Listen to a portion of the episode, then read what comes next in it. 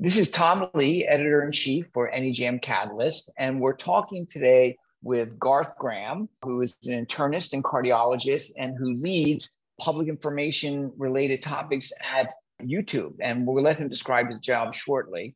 The reason that we're, we're, we're having this conversation is that medical information has become a major, major issue. I think every clinician uh, has a visceral feel for it at this point. It's got major public health consequences and is risen to the level of not just being an aggravating uh, aspect of interactions between doctors and patients, but uh, it has huge public policy implications. And Garth, who I met through other connections, uh, is someone who's actually working on the problem. And I thought that our readers and listeners would enjoy hearing about it today. Uh, so let me start by saying, Garth, when you first crossed my radar screen, when I first started hearing your name, was when you were uh, an internal medicine resident across town at Mass General Hospital. How did you go from, uh, you know, from that and training in cardiology at Hopkins to YouTube? Tell us a little bit about your path, but uh, but then most importantly, what's your current work? Yeah, thanks, Tom. And I mean, it's just such an honor to be talking with you as someone who uh, myself and I think a lot of my colleagues have looked up to the work you and others have done for a long time. So yes, he's mentioned I'm cardiologist by training and have always been fascinated by this intersection of public policy, public health, and clinical medicine. I, I still practice um, cardiology. And um, earlier on, um, you know, I was in the, uh, um, in the leadership role in public health in um, the Department of Health and Human Services. I was a deputy assistant secretary there. I worked a lot on health disparities and minority health and got interested in this concept around determinants of health. And throughout my career, um, have always been really interested in the kinds of things that impact health outcomes. And that's what really led me to my role at Google, um, which was really um, looking at how information, and particularly um, good information, or in cases um, uh, potentially bad information, um, can you know impact health outcomes. And what are the ways in which we can use information to empower people to make better, healthier decisions. So that led me to Google and my current role, as you mentioned before, driving what we're doing with health on YouTube. And in particularly, Tom, noticing that you know platforms like ours and others are already a part of patients' journeys. You know, people go to YouTube, um, they go to Google, they go to other surfaces to look up information about their health. And it's important that we have correct information. Um, it's important that they get scientific evidence-based information and it's important that we deal with the challenges of misinformation as well. So it was really, um, for me, the, the evolution of my career and this current role has just been really looking at those factors that drive health outcomes, in particular, those kinds of factors that are outside of the traditional clinical domain. Well, you know, you are in the right place at the right time because I think we all figured out during the pandemic that the real episode of care doesn't really begin when someone walks in the door uh, of their doctor's office, but it begins very often when they step to their computer and they start doing a search on on Google or they look for a video on YouTube. So, how serious is the misinformation problem? We all know anecdotes, but we don't want to act on anecdotes. How do you at YouTube uh, assess the problem, measure it, track the problem?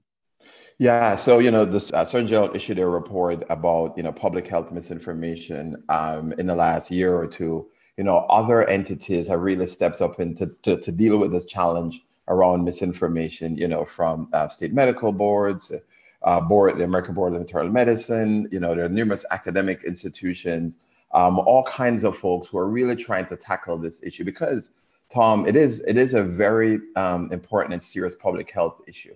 Now, when you take a step back, part of the challenge is even defining what's misinformation and really, you know, understanding the implications for misinformation and that it can lead people to make potentially, um, it, uh, inf- you know, it can make decisions that are not in their best, um, their best interest in terms of health outcomes.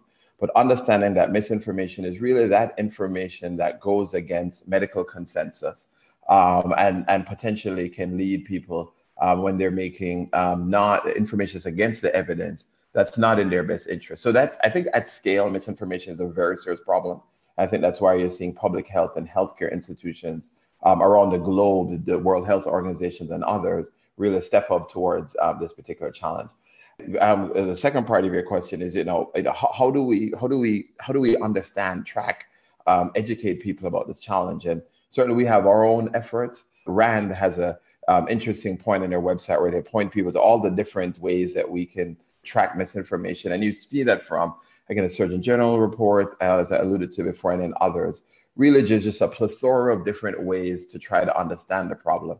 Because Tom, it is not as straightforward as one would think it is a convoluted and challenging issue, but one that's extremely important. So, what can we do about it? I, I, think individual physicians feel overwhelmed and they don't feel that they can do anything about it. But collectively, what can we in the healthcare profession do about it? And I guess what really is the point is what can you at YouTube and Google do about yeah. it? Can mm-hmm. you give me yeah. an example of how you decide to remove content or, or push good content out? Mm. So um, uh, we remove content, particularly content that's harmful to users and patients. So um, content that may instruct people to do things or um, or enhance information that people get to do things that would be harmful um, to them. So that's really our bar, um, as well as um, the kinds of things that would lead to bad health outcomes. So again, looking at the evidence base, looking at medical consensus, um, looking at what we're hearing, particularly from um, government and local health authorities, and then um, understanding whether that information that, that people are receiving, again, is either uh, dangerous um, or, again, you know, may lead them to bad, bad, bad um, uh, health decisions. So that's the bar that we use um, in terms of removal of information. But that's only a part of the challenge, Tom. Because again you know people are on a journey. They're looking for health information online. We all are. Um, whether that be video content in YouTube or text content and video content on Google, um, or even other surfaces. And so the real question is how do you get information to people and uh, answers their question that's evidence based and engaging? And one of the, the very poignant strategies around tackling misinformation is this issue around pre-bunking and debunking, getting information to people early um, before as they're starting to form opinions so that they can have them make decisions that again are evidence-based and are based on science. So really, the whole overall spectrum of this journey um, is not just about, um, um, you know, again, a removal of misinformation, but also how do you provide good information? And that's where everyone comes in. And that's where the whole public health, healthcare system comes in, because we all can be providers of good information, engaging information. Um, and whether that be, you know, again, you know, using platforms like YouTube, but even using any other platform um, that gets people information, that's where I think we all have a role in general in, in really working and tackling issues around health misinformation. For listeners who want to put good healthcare content out there, what's your advice? I mean, I know we're no longer in the era where just taking your your phone and making your version of the Numa Numa video uh, is going to uh, you know cut it. Uh, so how how would you advise the people that you trained with uh, mm-hmm. at the Brigham and Hopkins and so on uh, what would you advise them to do so that they can have impact with more than one patient at a time? Uh, yes, you know, um, I love your example of Numa Numa video. Really think about the audience, think about making it engaging, thinking about how, the kinds of questions people have and how you can provide the answers to those questions in terms of evidence-based information, but again, engaging information that makes sense. So um, not just thinking about how you, you know, present the p-values and the Kaplan-Meier curves, but more about how you make that information relatable to the person that's going to be listening to it and understanding. Again, you know, the way we may even think about talking to patients in one-on-one settings, and we want to engage them and relate to them and have them understand the information that we're giving to them. So I always say, you know, think about, um, uh, you know, what if a family member or someone close to you is getting that information, and um, and how you would want to present that. And it can be doesn't have to be high tech um, productions um, a lot of times just talking um, in, in, in words that, that, don't use jargon and use you know straightforward um, common uh, language terms is particularly important. So I think, Tom, quite frankly, clinicians of all of all different specialties, kinds, um, nurses, um, um, you know, respiratory therapists, you know, anybody who understands healthcare is a part of the information ecosystem, and engaging and delivering that health information is, I think, something that we can all do certainly, again, you know, on, on any platform or, or in any way, shape, or form to educate the community. Well, the power of the medium that you are helping lead is uh, is tremendous, and I know that the way people are learning is is different than when I was in training and the way you were in training, uh, and the same is true for our patients. I do think of my daughter who trained in cardiology as well, but when she was learning about hyponatremia, uh, what she did is she watched uh, four different videos on YouTube, and she said whatever was important was going to be in all of them. And uh, she seems to take care of hyponatremia just fine. And I know that mastering the media that you're talking about is critical for us to have impact in the future.